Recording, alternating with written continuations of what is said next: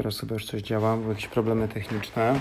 Czekamy na Magdę. Ja się może przywitam. Nazywam się Dionizy Wincenty Płaszkowski. Dołączyłem do teamu Her Impact jako doradca w sprawach PR-u i strategii komunikacji.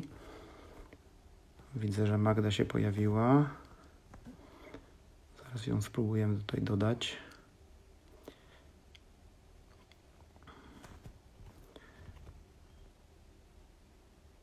O, Yeah! jest, udało się. Jezu, te transmisje live są stresujące. Ja y, nie Tak. wiem, co wciskać i chyba Tak, po prostu słuchawki się tego nie nadaje. działały, po prostu trochę techniki i webdziki. Słuchaj, Dobrze bardzo cię się cieszę, widzieć. że, że, jesteś, że jesteś z nami. Ja Ciebie może przedstawię. Magda Jagnicka. Jesteś redaktorką mody, stylistką, y, stylistką związaną z glamour, ale również y, działasz bardzo prężnie jako freelancerka. Oprócz tego założyłaś e, świetną inicjatywę Boxing Girls e, i masz jeszcze, masz jeszcze podcast i generalnie robisz bardzo, bardzo dużo wspaniałych rzeczy i No, ciekawych, dziękuję bardzo. inspirujących, dlatego tak prężnie rośnie Twój Instagram. Już Ale mnie chciałam- trochę boli twarz od uśmiechania się. Zanim, zanim, właśnie y, zaczniemy jakby o, o, o tym, co się dzieje u Ciebie obecnie, ja chciałem jeszcze trochę się cofnąć do przeszłości, bo znamy się długo i znam y, wiele, wiele różnych y, ciekawych y, szczegółów początku Twojej kariery. Lepiej nie idźmy tam. Nie no, oczywiście ja też e, cześć wszystkim. e, Witam Was na pierwszej transmisji live e, na moim profilu. Ja się trochę nabijałam z tych transmisji, no bo sami przyznacie, że czasami włącza się Instagram i po prostu wszędzie są te bąbelki, transmisja live, ale co innego wywiad i też co innego opowiedzieć trochę o sobie i zwłaszcza o początkach i o drodze e, kariery, dlatego że sporo osób jest tutaj nowych i tak naprawdę może nie wiedzą, czym się zajmuję i kim jestem i wydaje mi się, że możemy o tym po prostu fajnie opowiedzieć, a nie gadać głupoty. Do tego będą wynikać. Jasne. A powiedz mi, ten moment, gdy się poznaliśmy, y, nie wiem, czy pamiętasz, byłaś asystentką w, w InStyle magazine. Y, Powiedziałaś mi, rozmawialiśmy kilka dni temu, y, omawiając właśnie te, te twoje dawne czasy. To był bezpłatny staż, tak? W InStylu. Tak, ja byłam praktykantką, stażystką po maturze w czasie najdłuższych w życiu wakacji. Pracowałam e, za darmo w dziale mody, pomagałam stylistom. Co trzeba było robić, to robiłam. E, Większość rzeczy pierwszy raz w życiu, no bo mm, nigdy nie kupowałam dla nikogo lunchu, e, nigdy nie byłam w pralni, czy u krawcowej, czy u szewca. Więc sporo tych rzeczy było nowych, a jeszcze internet tak prężnie nie działał, więc to nie było tak jak teraz, że wpisujesz sobie na Google Maps e, adres e, jakiegoś szewca i sobie po prostu idziesz, tylko e, sporo rzeczy musiałam sama odkrywać i ten staż mnie nauczył naprawdę bardzo dużo. Takie przynieść, podaj, pozamiataj w sumie, ale ja nic nie umiałam. Ja nawet nie umiałam prasować. Jasne, ale już wtedy zaczęłaś działać z Łukaszem Pukowcem, stworzyliście taki świetny team. E, e, On odnajdywał e, modelki jeszcze nieznane, które później, jak się okazało, zrobiły międzynarodowe kariery, a ty wynajdywałaś też niszowe polskie marki, które, które chciałaś przedstawić w, w sesjach i udało wam się załatwić sporo publikacji zagranicznych. Vogue ukraiński, czy Harper's Bazaar, pamiętam Vanity Teen też Mhm. bry- brytyjski. Sporo E, takich e, internetowych też magazynów. Szukaliśmy opcji wszędzie, gdzie się dało i dla tych, którzy dopiero zaczynają, zawsze taką mam radę i takie przesłanie, żeby szukać ludzi, którzy tak samo jak wy jeszcze po prostu dopiero zaczynają i jeszcze są w tej kropce, bo tak jak wy będziecie się rozwijać, tak samo te osoby dookoła będą was wspierać i myślę, że zamiast aspirować, żeby od razu być wielką stylistką czy wielkim fotografem, to lepiej po prostu zrozumieć, że okej, no jeszcze, jeszcze nie umiem zbyt wiele, ale być może wokół mnie też są osoby z, z talentem, z, predyspozy- z predyspozycjami, polski język trudny E, i warto się takimi osobami otaczać i dla mnie taką osobą był właśnie Łukasz Pukowiec czy Marianka Jurkiewicz, wizerzystka. To są ludzie, którzy teraz pracują głównie za granicą. Łukasz e, zaliczył bardzo dużo edycji Woga, mnóstwo międzynarodowych e, kampanii, e, pracuje w high fashion. Marianka tak samo pokazy od Diora, po Comme des Garçons, robi wszystko, więc to jest zaszczyt myśleć, że z nimi zaczynałam. Pojawiło się pytanie, jak dostałaś się na staż. Wydawało mi się, że to jest nierealne. Ja jako dziewczyna po prostu z bloku, bez żadnych konotacji ze światem mody, e, żebym ja nagle pracowała w dziale mody ze stylistkami. Ale okazało się, że tak naprawdę po prostu przyszłam do, do biura, do redakcji, e, zapytałam się recepcjonistki, czy w ogóle są jakieś staże, praktyki. Oczywiście, że ja nie potrzebuję niczego, nie potrzebuję pieniędzy i tak dalej, po prostu bardzo mi zależy, żeby rozwijać tę pasję. E, I teraz już wiem, że styliści bardzo często potrzebują pomocy, a jeżeli jeszcze ona jest bezinteresowna, jeżeli ktoś nie chce nic w zamian, to w ogóle, bo pracy fizycznej jest dużo, wokół sesji zdjęciowej jest y, mnóstwo harmiderów, więc nie jest to takie trudne. Wystarczy napisać do, do stylisty, do stylistki, do redakcji i naprawdę e, łatwo jest dostać staż w sumie. Może to nie jest popularna opinia, ale naprawdę niewiele potrzeba, żeby być praktykantem czy stażystą. Dziękuję za miłe słowa, ogóle, które piszecie. Trochę mi drży głos. Ogarnę to. Ja, ja, jak wspominasz ten czas? Ja, ja, pamiętam właśnie, że y, spotkaliśmy się przy, przy redakcji InStyle i właśnie mimo młodego wieku i mimo tego, że byłaś po prostu asystentką, no bardzo dużo już w tej chwili w tamtym momencie robiłaś e, poza, poza, poza tą pracą. E, I jak ty znajdowałaś no to czas, bo jeszcze łączyłaś to na pewno ze szkołą. Mhm. Co polecasz młodym dziewczynom, które, czy, czy rzeczywiście łączenie i pracy, i studiów, i jeszcze do tego oczywiście twoja, twoja pasja, jaką stała się moda, bo robiłeś te wszystkie projekty y, z Łukaszem poza tym wszystkim. Jak ty, jak ty, jak ty, jaki masz system w ogóle, jaki miałeś system, żeby to wszystko połączyć? Ja od najmłodszych lat miałam jakąś taką totalną schizę na punkcie niezależności, a zwłaszcza niezależności finansowej, czyli ja zawsze chciałam sama dojść do czegoś i dlatego nawet jak byłam na stażu, to pracowałam, no, uczyłam dzieci angielskiego, zajmowałam się dziećmi, byłam nianią, e, pracowałam przez chwilę nawet w przedszkolu. Próbowałam zawsze mieć to kieszonkowe, ale i tak uważam, że jestem szczęściarą, bo moi rodzice są z Warszawy i tutaj też miałam mieszkanie, więc pomimo bycia tak naprawdę jeszcze gówniarzem, miałam gdzie wracać. E, osoby, które przyjechały do stolicy z różnych miejscowości, od razu mają ten wydatek pod tytułem czynsz, jedzenie. No ja tak, zarabiałam jakieś grosze tak naprawdę na tych korepetycjach, ale miałam ułatwienie w postaci rodziców, którzy co prawda no nie rozumieli mojej pasji i bardzo się o mnie martwili. Jak to pracujesz za darmo, nosisz te torby Ikei cały czas, jakieś ciuchy, czyje są to ciuchy, skąd je masz, wiesz, po prostu nie wiedzieli o co chodzi, bo wcześniej w rodzinie nie było przypadku osoby pracującej w tej branży, plus wtedy w internecie i w telewizji prawie w ogóle nie było informacji o tym, jak zbudować karierę w świecie mody, ile taka osoba jak stylistka zarabia, zero. Nie było nic. Ja odczułem, że jesteś takim złotym połączeniem rzetelności, zorganizowania, a jednocześnie do tego jesteś skromna i myślę, że ty tym też zauroczyłaś ludzi i na pewno przez ten staż zrobiłaś sobie jakiś networking w środowisku mody, co też pewnie umożliwiło ci dalsze projekty, które robiłaś sama e, z Łukaszem mhm. czy innymi fotografami.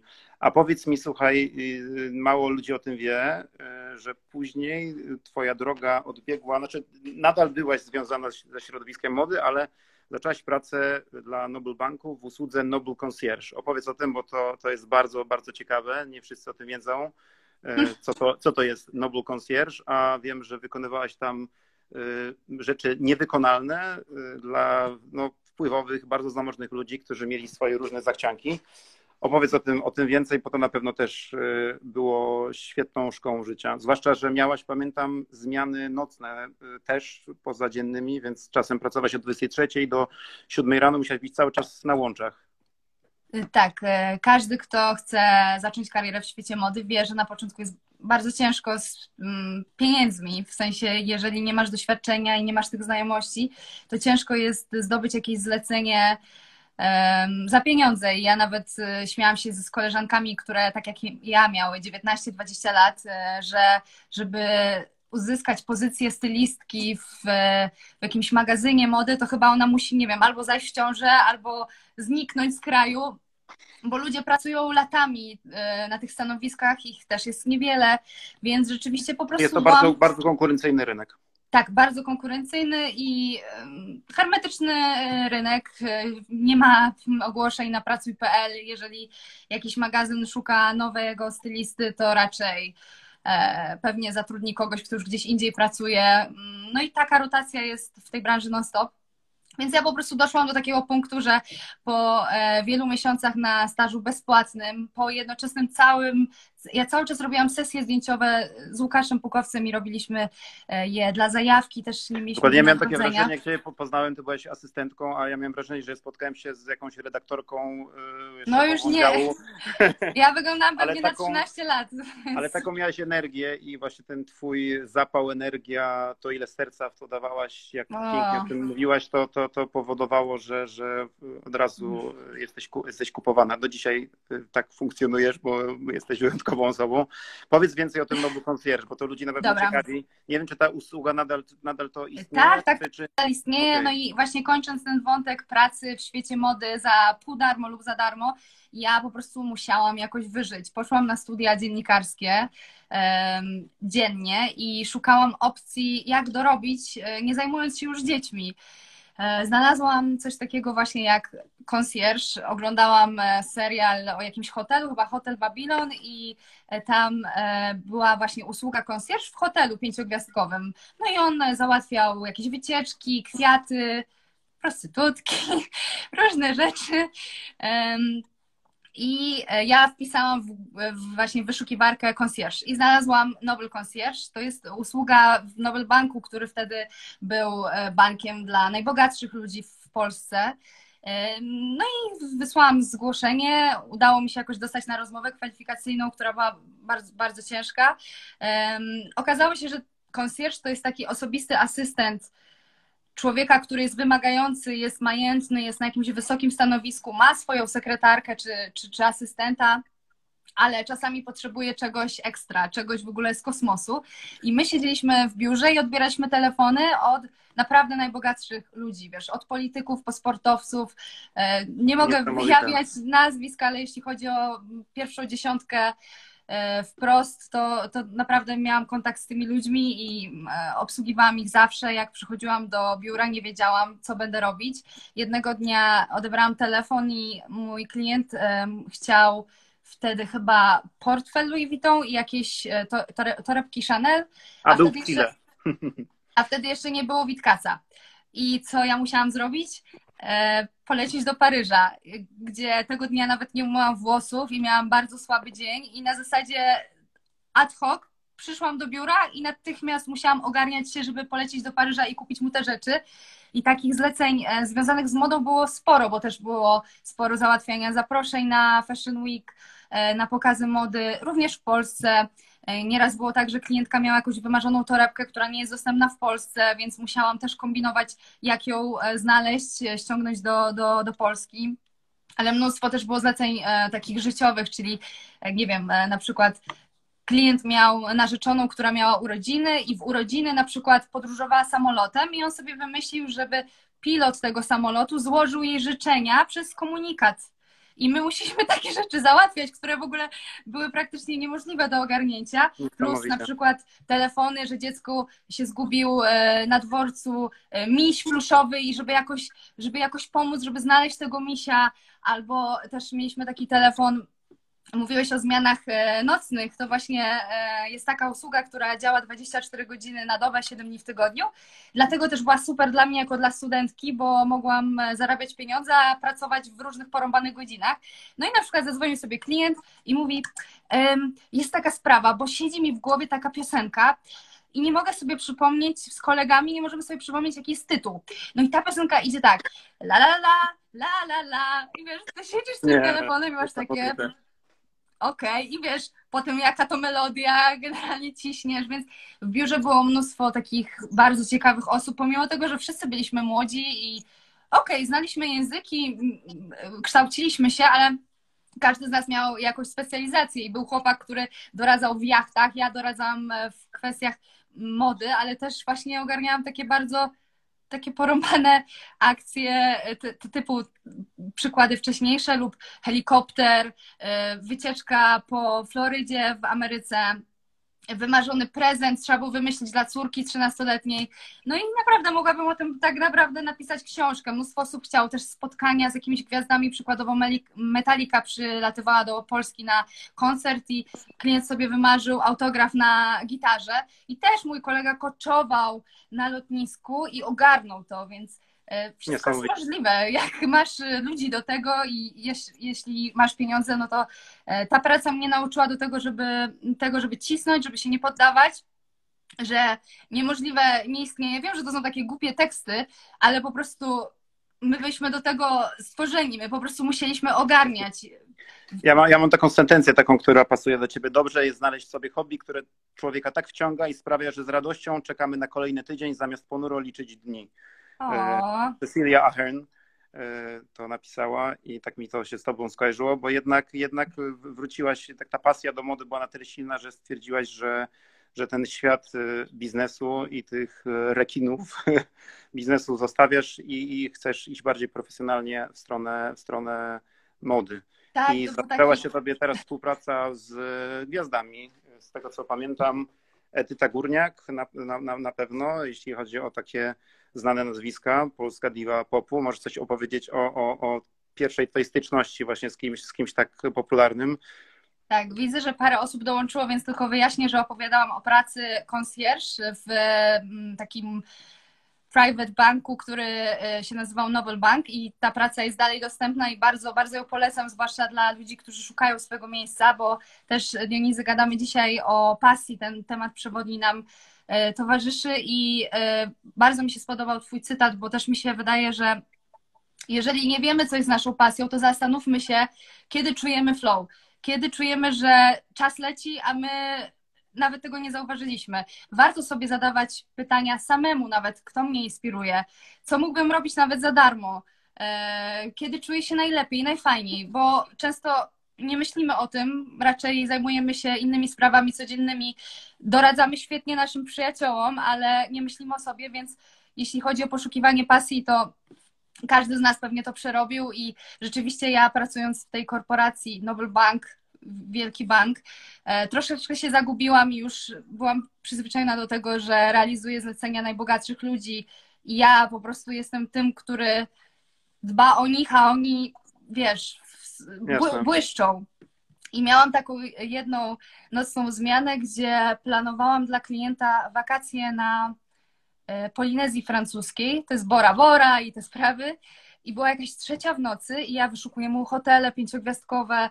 I mimo tego, że naprawdę jestem taką osobą rozsądną i oczywiście zachwycają mnie piękne miejsca, ale też jestem dość oszczędna i tak dalej, to miałam takie poczucie, Boże, co ja tu robię? Ja chcę lecieć na tą Polinezję francuską, a nie siedzieć i pracować dla kogoś, cały czas dla kogoś tak. pracować. No Chcesz i... realizować po prostu, stwierdziłeś, że będziesz realizować swoje marzenia, a nie realizować marzenia innych. Dokładnie i to było jak, e, jak piorun i... A jesteś też taką osobą, która ma tyle cech y, wspaniałych i ludzie na pewno to trochę wykorzystują. Na pewno y, zdarzyło ci się wiele razy w życiu to, że ludzie wykorzystywali twoją dobroć, twoje zaangażowanie, chęć wsparcia E, a, ale no, cieszę się, że, że postawiłeś Jezu, na swoim... Dionizy, po prostu tak, nie, nie będę się może tutaj e, czerwienić, ale wracając faktycznie do tej... Cała prawda, tej... bo mi też nieraz, nieraz pomogłaś, także e, miałem No i ty mi też nieraz pomogłeś. I, I pamiętam, że się wymienialiśmy przysługami i myślę, że to też jest fajne. Myślę, że to jest ważne, żeby się wspierać wzajemnie, bo nigdy nie wiesz, kiedy ty będziesz w potrzebie, żeby ktoś cię zainspirował, żeby ktoś cię zmotywował. I to jest klucz e, właśnie mm, na początku, kiedy cały czas w siebie wątpisz, czy ja się do tego nadaję, czy ja dam radę, czy to ma sens. Zwłaszcza w świecie mody, gdzie wiele rzeczy jest irracjonalnych.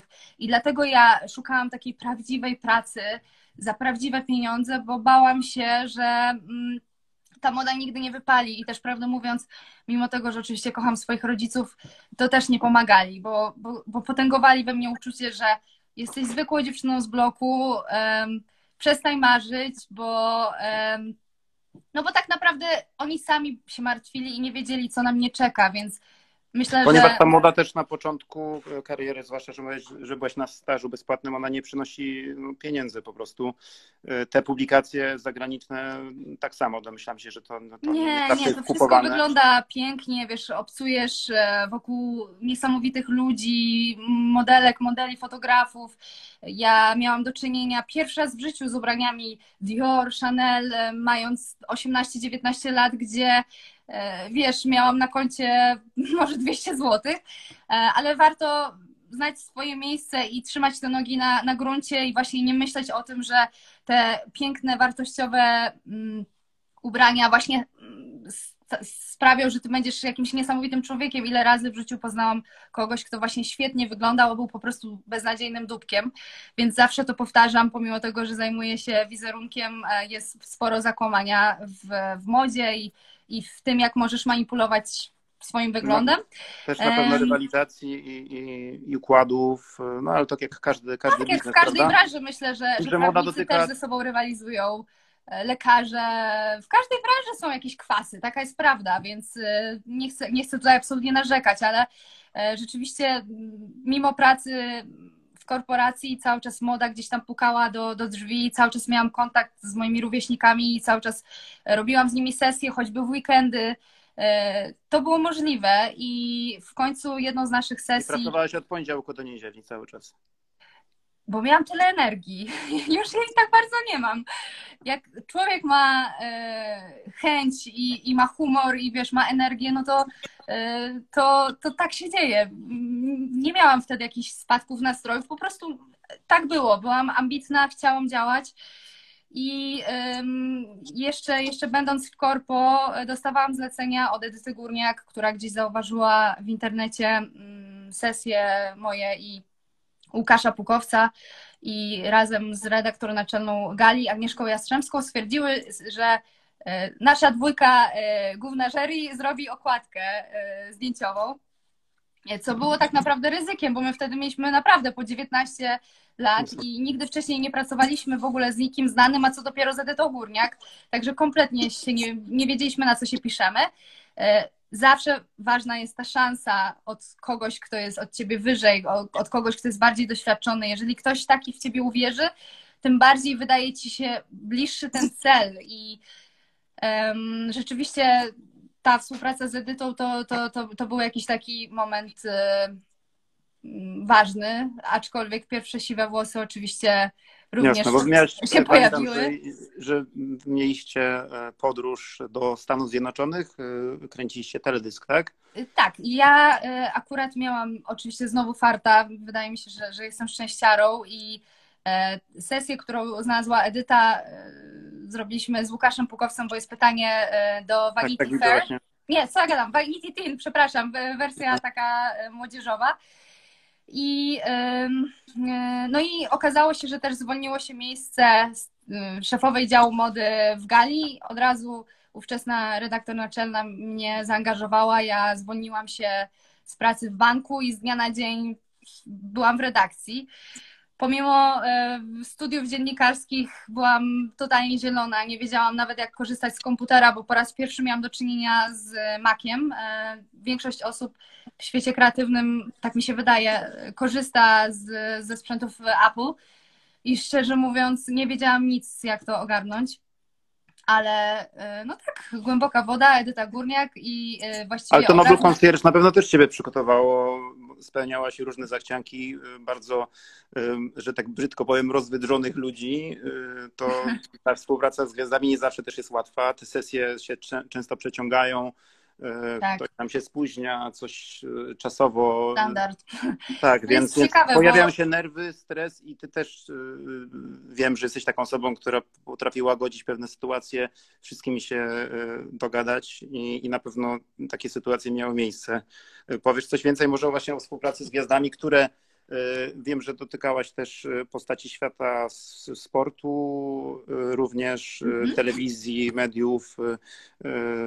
Powiedz może coś więcej o tym. Wiem, że ubierałaś Anię Lewandowską, Janę Koroniewską, nawet z Anią Rubik miałaś, miałaś sesję zdjęciową mhm. z Robertem Lewandowskim. Małgorzatą Kożuchowską i tak wymieniać i wymieniać można by pewnie bardzo długo. Bo jak pracujesz w magazynie takim jak Viva czy Gala, który tak naprawdę jest poświęcony gwiazdom, celebrytom, no to to jest twoja codzienność. Ja właśnie w poniedziałek ubierałam Roberta Lewandowskiego, E, w środę właśnie Kożuchowską, a w piątek e, Beatę Tyszkiewicz, więc rzeczywiście miałam do czynienia naprawdę ze znakomitymi osobami ze świata mediów. Klucz polega na tym, żeby nie panikować i nie traktować ich jak kosmitów. To są normalni ludzie, pomimo tego, że niektórzy mają niesamowity dorobek, który warto szanować, trzeba szanować to też szanujmy siebie samych. Jasne. Więc nie, nie kładźmy się, wiesz, nie, nie wachlujmy. Ja zawsze byłam taka normalna, powiedzmy, wobec nich i um, wydaje mi się, że dzięki temu, mimo że się stresowałam, bo, bo oczywiście nigdy nie wiesz, czy gwieździe spodoba się twój wybór, twoja selekcja ubrań, to starałam się jakoś podchodzić do tego uśmiechu, no, z uśmiechem, no bo koniec końców nie ratujemy ludzkich żyć, tylko pracujemy przy sesjach zdjęciowych, które mają dawać jakiś kontekst do rozmowy, do wywiadu, e, mają dawać przyjemność, uśmiech i e, Najlepiej oczywiście pracowało mi się ze sportowcami, to podkreślam, bo oni są konkretni i rzeczywiście jak jest sesja na daną godzinę, no to oni wręcz mają do minuty wyliczone, ile, ile jest tak. tego czasu. Pamiętam, że mieliśmy sesję z Adamem Nawałką, który kiedy był trenerem reprezentacji i ona osiągała sukcesy, był po prostu ukochanym człowiekiem w Polsce. Mhm. Przykre, że teraz mało kto nim pamięta, ale i nasza sesja była w walentynki o godzinie 19, czyli jak wszyscy byli na e, kolacjach, randkach i tak dalej, to my siedzieliśmy w studio, no ale miał, nie wiem, 2-3 godziny czasu, musiało być to wykonane i nie było rozmowy. Przy czym e, często osoby, które zajmują się bardziej estradą, sceną aktorską, często też były bardzo emocjonalne i nieprzewidywalne. Tak jak powiedziałeś, e, nieraz było tak, że sesja była zaplanowana na 8 czy 9 rano, godzina 12, gwiazdy nie ma, nie wiadomo o co chodzi. I i naprawdę mogłabym napisać o tym książkę. Miałam... Czekamy, czekamy na tą książkę. Miałam, e, zwłaszcza na początku, sporo kłopotu, żeby gwiazda mi zaufała. Młodo wyglądam cały czas, a wyobraźcie sobie, jak to było 8 lat temu. I e, wyobraź sobie, że, że, że ja e, próbuję przekonać, nie wiem, 40-letnią kobietę, że ja wiem lepiej, w czym ty będziesz dobrze wyglądać. I okej, okay, ja mam do tego kompetencje, bo ja się tym zajmuję zawodowo. E, gwiazda ma jakieś inne pasje, ale i tak ciężko było przebić się przez ten mur i, i pokazać, że mimo młodego wieku wiem, co robię. E, wydaje mi się, że wiele tak. takich wpadek e, gwiazd, które są potem zwalane na stylistów, że to stylista źle ubrał, to są właśnie te momenty, kiedy gwiazda powiedziała, nie, ja wiem lepiej, ja wiem lepiej, w co się tak. zbiorę. E, jak spojrzymy na zawód stylisty gwiazd e, za granicą, choćby za oceanem, te kobiety zarabiają ogromne pieniądze i są bardzo szanowane, są swego rodzaju menadżerkami gwiazd w kwestiach e, biżuterii, dodatków, ubrań. Przecież to, że Angelina Jolie ma, nie wiem, takie kolczyki, a nie inne na Oscarach, to nie jest przypadek. Bardzo często to są ogromne kontrakty.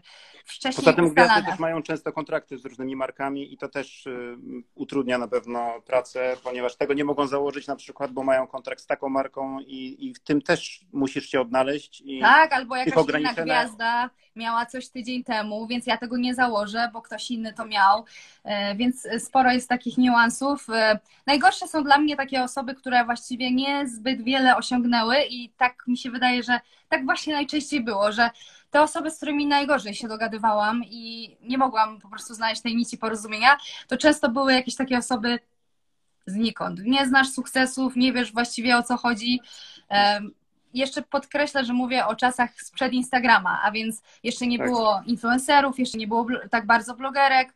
Um, Czyli te kontrakty reklamowe różnych marek z gwiazdami nie utrudniały aż tak bardzo wtedy jeszcze pracy. Bo dzisiaj yy, przychodzi tak. gwiazda i mówi, mam kontrakt z taką marką biżuteryjną, mam kontrakt z taką marką ubrań i, i ta stylistka musi w tym wszystkim odnaleźć jeszcze... Znaczy, y, ja nie mogę znieść tego, jak e, część... Maria, Część osób publicznych e, lub właśnie blogerów czy influencerów e, chce zrobić reklamę w taki nienachalny sposób, ma jakąś płatną współpracę i chce to zataić a i tak każdy wie, no bo umówmy się, to jest okay, żeby też zarabiać na tym, że codziennie prowadzisz Instagram, a wiele gwiazd jeszcze dalej tego nie kuma. Wspominałam wczoraj o botach i dalej nie rozumie, o co chodzi w Instagramie, więc na przykład, nie wiem, polecają e, jakiś kosmetyk i dalej udają, że to jest szczera rekomendacja. Bardzo często to się zdarza, tak zauważyłam. Wtedy mm, myślę, że w ogóle mm, więcej osób patrzyło na wybory gwiazd i nawet jak sobie pomyślisz o reklamach, było sporo ambasadorek, e, z aktorek, piosenkarek, które dostawały te kontrakty reklamowe, mówiło się o ogromnych kwotach. W tej chwili e, okazuje się, że, że ludzie raczej e, ufają internetowi i, i nie ma tak dużo właśnie kontraktów reklamowych znanych, znanych ludzi. Natomiast no, na pewno jest mnóstwo niuansów. Najważniejsze to E, wybrać sobie taką współpracę z gwiazdą, którą szanujesz, którą lubisz. Najgorzej jest się właśnie męczyć. I ja to przeżyłam. E, bardzo się męczyłam z, z, z osobą, którą ubierałam. E, to był roller coaster emocjonalny. Siwe włosy już wspomniałam. I z jednej strony, wiesz, kiedy słyszysz, jak ktoś śpiewa i to jest tak piękny głos, to trochę wybaczasz.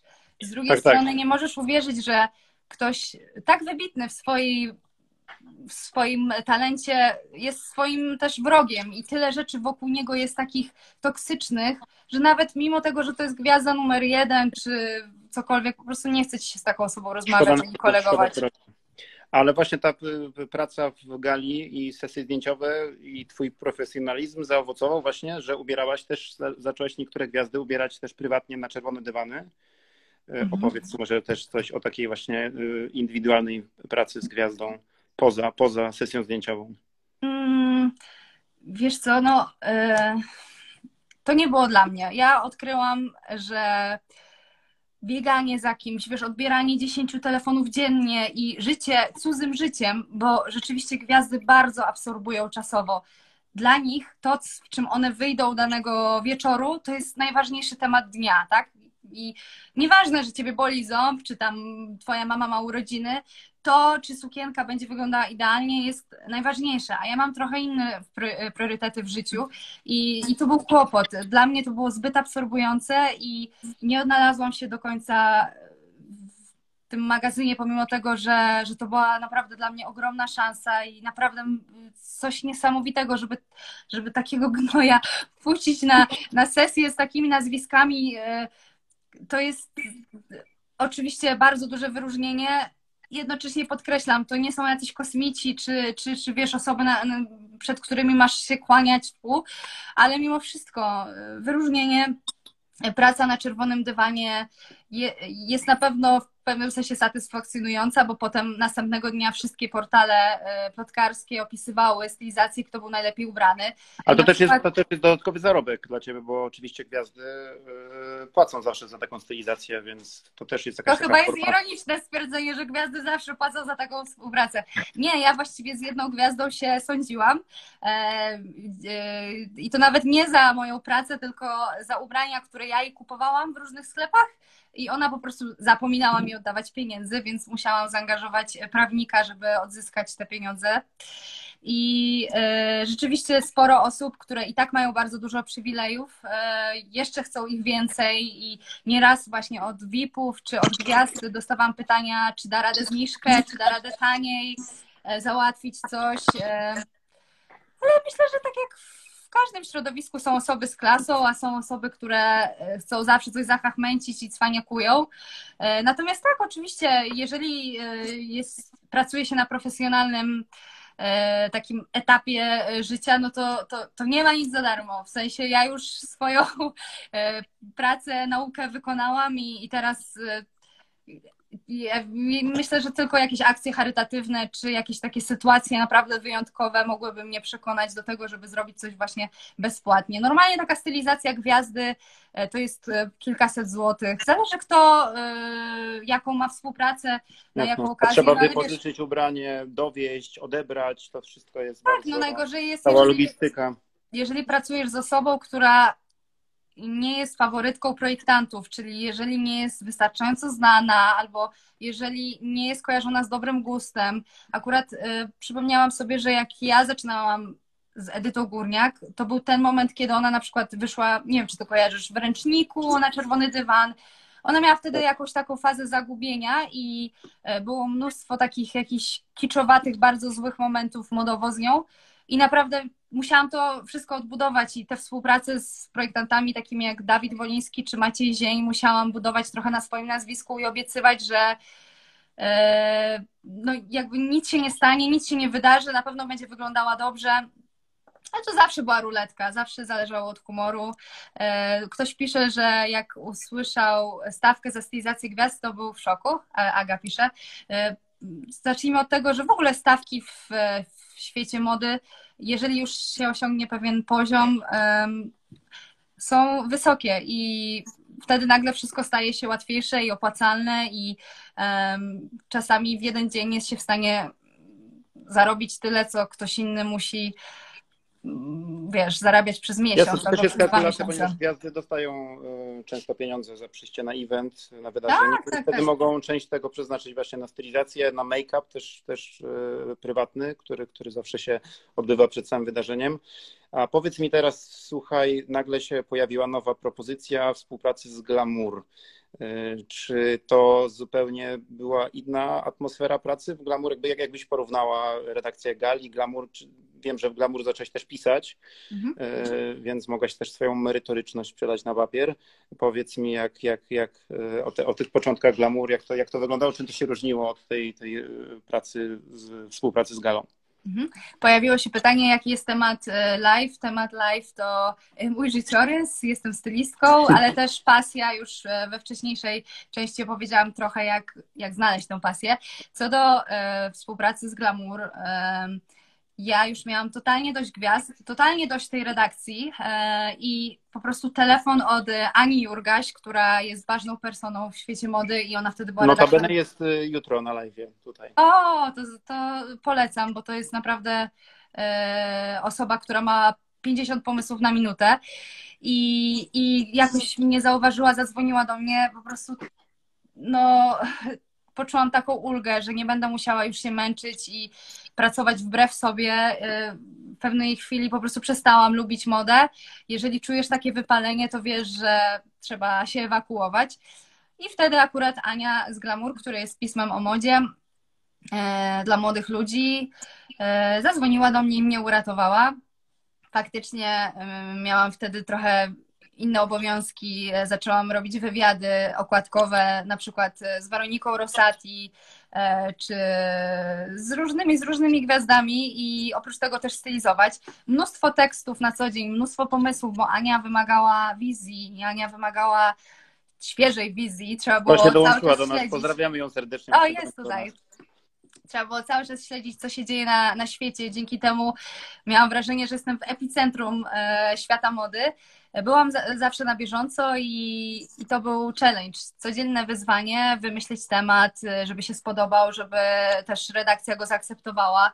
E, plus e, sesje modowe, które też się działały, więc moim zdaniem to był taki chyba dla mnie najlepszy okres jeśli chodzi o rozwój. Najwięcej się nauczyłam. Miałam też w dziale mody innych stylistów, od których mogłam się uczyć, mogłam patrzeć na ich pracę, bo rzeczywiście trzeba mieć jakiegoś mentora w, w, swojej pasji i kogoś, kto cię inspiruje i to cię też napędza, więc na pewno praca z kilkoma osobami w dziale mody mnie napędzała.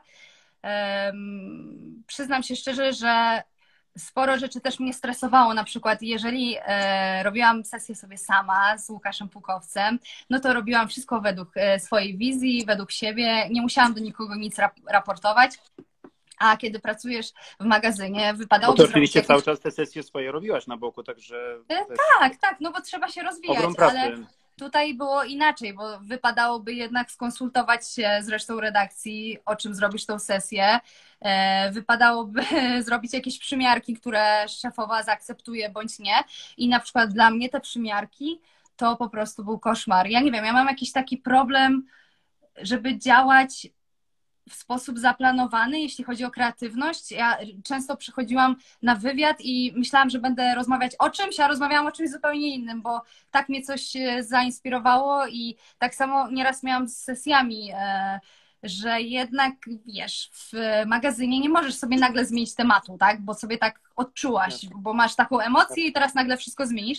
Tylko tak się ustaliło, jak się ustaliło i trzeba się tego trzymać.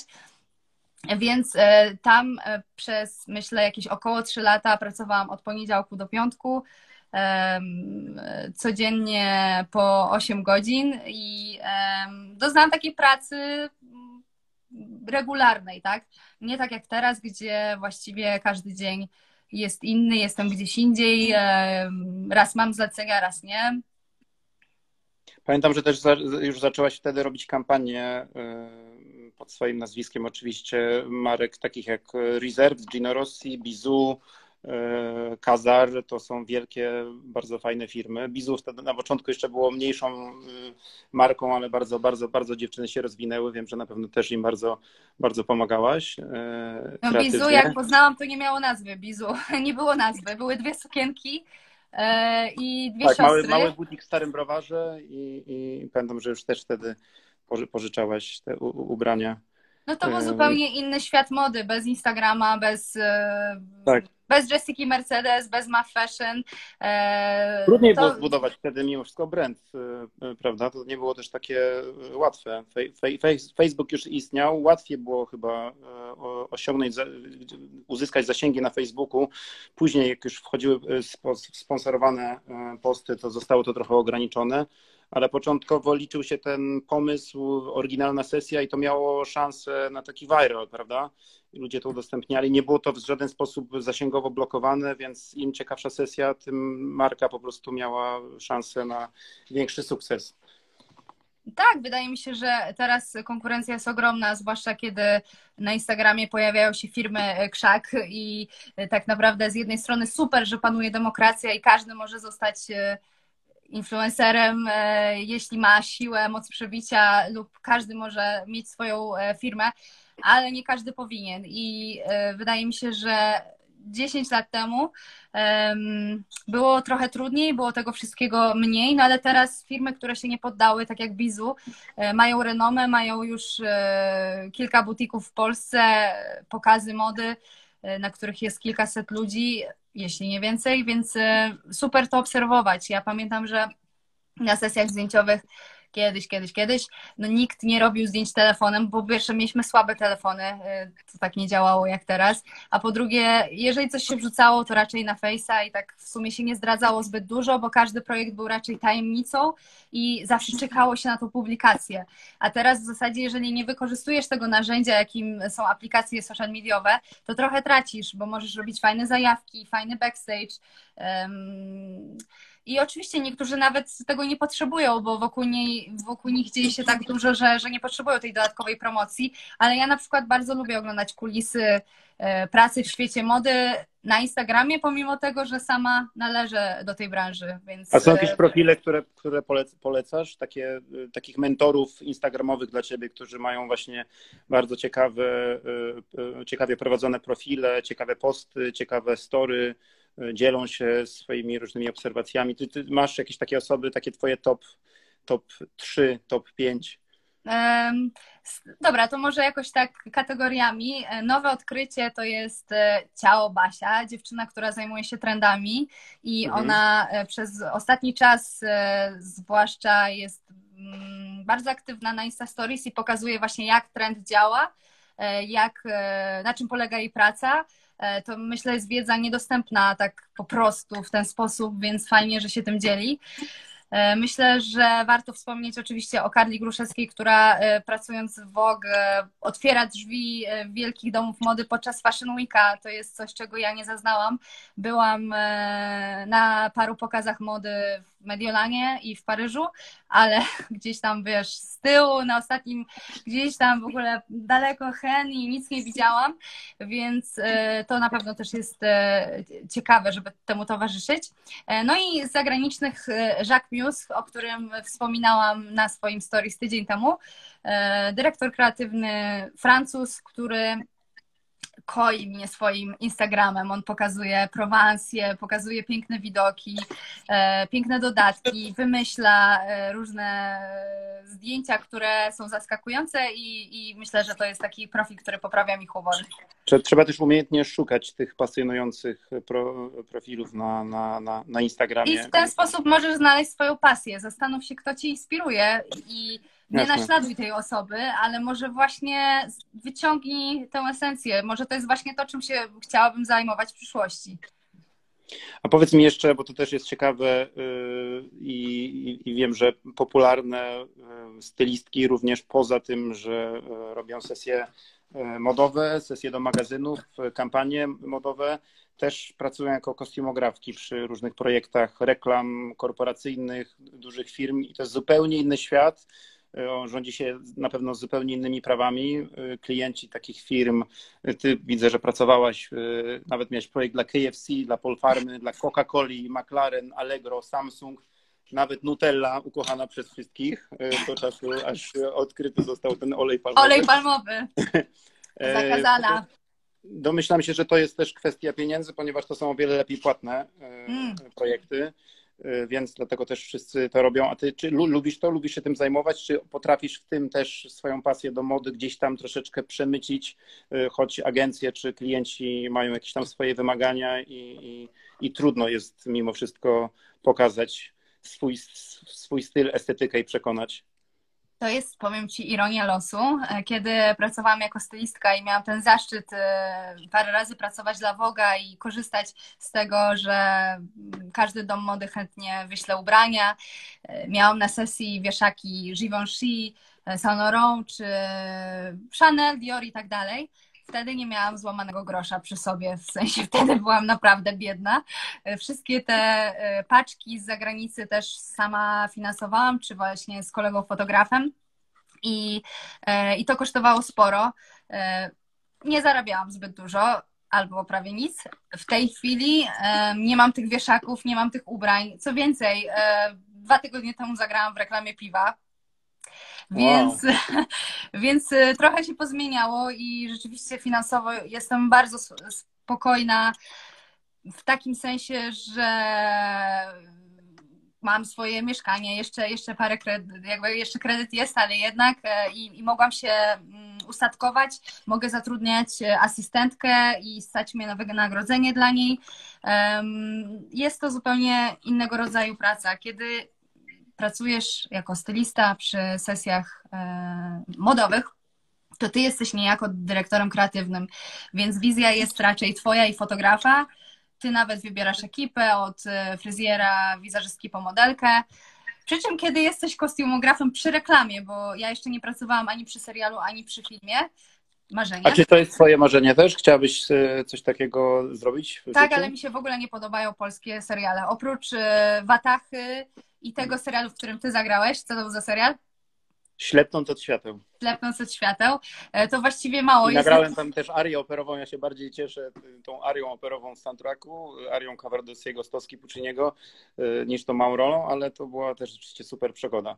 I ten plan zdjęciowy naprawdę to nie jest, to nie jest łatwa sprawa. E, strasznie dużo stresu, dużo organizacji i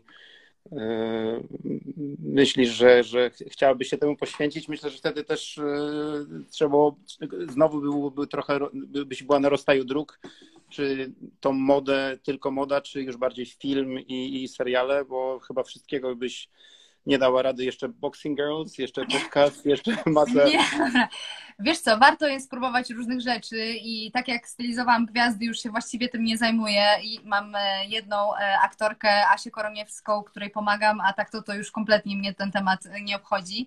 E, tak to, że chciałabym kiedyś pracować przy stylizacji postaci serialowych nie oznacza, że, że to jest moje marzenie, wiesz, długotrwałe na całe życie. Tym bardziej, że trochę nie wiem, jak będę nosiła te ciężkie torby, jak będę miała na przykład 60 lat ale y, na pewno chcę spróbować.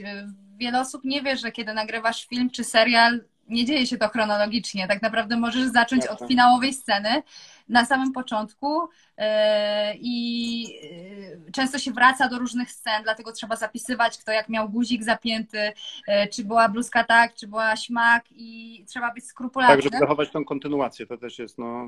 Tak, tak, tak, więc ja jeszcze nie mam doświadczenia w tym, tylko słyszałam, jak to wygląda. Co ciekawe, przy takich filmach czy serialach, które mają konkretne budżety, na przykład na Netflixie, e, jest e, po prostu cała ekipa od kostiumów. Nie, nie, nie polega to na tym, że kostiumografka sobie e, wymyśla i, i, i, jest odpowiedzialna i to jest jedna osoba. Nie, tam jest człowiek od researchu, który sprawdza, czy na pewno ubrania zgadzają się z daną epoką tak. i tak dalej, i tak dalej. To jest zespół ludzi, który nad tym pracuje. Nad reklamą pracuje zazwyczaj kostiumograf i ma asystenta, asystentów. Ja mam akurat stałą do, do współpracy moją Alutkę. Ale też czasami e, mam pięć osób wokół siebie, a i tak e, roboty jest tyle, że masakra, bo zależy to wszystko od reklamy. Są reklamy, gdzie występuje pani i trzyma kubek i siedzi na sofie i wtedy wiadomo, że jest ubrana pewnie w jakiś sweterek i to nie jest żadna filozofia, a są reklamy, gdzie na przykład jest 200 statystów, gdzie nie wiem, trzeba przebrać e, ludzi za, nie wiem, w klimacie lat 50. i, i nie może być to przekłamane E, czyli jest to bardziej taka reklama kostiumowa. Więc e, naprawdę tych opcji jest mnóstwo, więc trzeba być wszechstronnym, ale ja do tej pory robiłam reklamy takie bardziej lightowe. Jeszcze nie miałam jakiegoś takiego super wyzwania e, pod tytułem właśnie, wiesz, przebierz człowieka za niedźwiedzia. Raczej... Pokazywałaś mi, pokazywałaś mi zdjęcia z planu KFC, to było coś wspaniałego. tak. Reklama KFC polegała na tym, że byliśmy w pokoju Stychofana, e, tego dziadka, który założył e, KFC, na pewno kojarzycie jego twarz na logo. Colonel Sanders on się nazywa. Tak, dokładnie. I um, wszystko musiało być z tym, z, z, tym człowiekiem, jakby z tym dziadkiem. T-shirt, e, skarpety, w pokoju były plakaty, były laleczki, które musiały być też ubrane jak Colonel Sanders, więc to jest śmieszne, ale prawda jest taka, że ja niewiele mam do powiedzenia jako stylistka, e, kostiumograf. Ja po prostu wykonuję zlecenie, reżyser, agencja kreatywna, klient wymyślają, jak te kostiumy, jak te stroje powinny wyglądać. Ja muszę się po prostu dostosować. Nieraz to naprawdę jest nieskomplikowana sprawa. Jeansy, t-shirt, dziękuję, do widzenia. Najgorzej jest chyba, brzydko mówiąc, wbić się do tego towarzystwa, bo tak jak moda, taki film, reklama, to mhm. jest e, środowisko hermetyczne i nie jest tak, że nagle kogoś z ulicy czy z Gumtree albo Pracuj.pl wezmą, dobra, dawaj, zrobisz reklamę z nami za 2000, dawaj. Nie, to jest... Ale mając takie portfolio jak ty, na pewno to już jest teraz łatwiejsze. E, ale wiesz co, dla niektórych e, ja wciąż wyglądam za młodo i myślał, że może dopiero zaczęłam albo dopiero jestem asystentką. E, tak, lub... pojawiają się tutaj klienci, jacyś prezesi, dyrektorzy marketingowi i oni pewnie mm, widzą po prostu, że jest tu Madziunia i nie, nie, nie znają ciebie, nie znają twojego profesjonalizmu i, i może tak to w taki sposób Ja myślę, że, że to ocenianie z góry powinno się skończyć i myślę, że nasza generacja ma szansę to zakończyć, bo te konwenanse są głupie. Y, oczywiście, jeżeli doświadczenie i długoletnie doświadczenie jest wymagane, no to wiadomo, że, że dana osoba nie powinna mieć lat 18 i też nie jestem za tym, żeby zatrudniać tylko młode osoby. Moim zdaniem po prostu wiek powinien być sprawą mniej istotną. Oceniamy kogoś przez portfolio, przez dorobek, e, przez osobowość, bo to też jest ważna kwestia. Jeżeli reżyser e, się z tobą dogada i cię polubi i będzie fajna atmosfera i zrobisz wszystko, żeby ta wizja jego była zachowana, to będzie cię brał do kolejnych e, zleceń i będzie sugerował, że zadzwońcie do Magdy, bo mi się dobrze z nią pracuje, więc e, często się mówi, że w modzie są potrzebne e, znajomości i ja się z tym zgadzam, tylko że to nie są znajomości na zasadzie pustej jakiejś, wiesz, znajomości przywódcę na imprezie, tylko raczej nikt nie będzie um, ryzykował pracy, żeby zatrudnić kolegę czy koleżankę, która się kompletnie nie zna na temacie. Raczej po prostu widzisz, że z kimś masz nić porozumienia i kogoś lubisz, plus ta osoba jest profesjonalna w tym, co robi, ma jakiś dorobek, no to dawaj, chodź, fajnie się pracuje, no to zróbmy coś razem. Rzuciłeś hasło, rzuciłeś hasło osobowość i teraz to, gdzie jesteś obecnie, e, to właśnie postawienie na swoją markę osobistą. Prowadzisz genialnie swój profil instagramowy, e, stories w których się dzielisz różnymi obserwacjami świata podczas swoich podróży. Nie tylko to są też tematy modowe oczywiście, ale też potrafisz znaleźć świetne restauracje, jakieś fajne miejsca do sesji zdjęciowych. Powiedz mi, jak, jak, jakie masz tipy dla takich osób, które zakładają swój profil na Instagramie? Co, co, co, co polecasz, jak, to, jak sprawić, żeby, żeby te profile się rozwijały? Momencie, kiedy no, mamy zalew po prostu różnych, y, y, y, różnych kont ludzi, którzy też prowadzą swoje Instagramy i nie mają do końca też na to, na to pomysłu. Te obecne czasy też teraz pokazały tą, tą sytuację, gdzie, gdzie, gdzie, gdzie okazuje się, że sporo osób zasięgowych też nie ma za bardzo pomysłu na to, jak to prowadzić, a ty cały czas prężnie potrafisz zaskakiwać. Opowiedz może, jakie są Twoje, twoje podpowiedzi. Ja przez długi czas, e, może ciężko w to uwierzyć, ale nie akceptowałam e, zdjęć siebie, nie lubiłam jak ktoś robi mi zdjęcia. Na większości zdjęć na przykład byłam byłam tak albo, albo tak, więc e, sama idea Instagrama, kiedy on powstał, mam około 10 lat temu, wydawała mi się błaha i płytka i bardzo długo hejtowałam Instagram i lekceważyłam go, bo myślałam, że to zaraz minie. E, nie mogłam zrozumieć, jak zmienia się nasza rzeczywistość, że ta technologia mocno wchodzi w codzienność i e, nie mogłam zrozumieć, że ja tego nie zatrzymam. To po prostu leci i będzie tylko mocniejsze i nie zatrzymam tej fali. Więc pamiętam, że przez długi czas y, przy sesjach stylizowałam blogerki, y, czy teraz się mówi influencerki, które na przykład nigdy nie podpisywały, że to nie one się ubrały, tak? Tylko, tylko ja je ubrałam. I y, to jeszcze wzmagało tę niechęć do Instagrama. Ale tak samo pewnie jest z obserwowaniem, no, domyślam się, że obserwują cię osoby bardzo zasięgowe, które potrafią się zainspirować twoim kontentem to też myślę, że z jednej strony może ci to sprawiać e, gdzieś tam jakąś satysfakcję, a z drugiej strony to też jest coś, co pewnie się dzieje i, i, no i trzeba to przełknąć, prawda? No bo ktoś zobaczy coś u ciebie, masz też swój followership bardzo fajny, e, ale jest to osoba, która tam ma paręset tysięcy na przykład i, i, no i bierze po prostu twój pomysł. Ale chyba nie ma na to żadnej rady. Myślę, że tak e, często się zdarza, że, że jest sporo osób, które są mało oryginalne lub e, lubią się e, tak bezpośrednio inspirować innymi.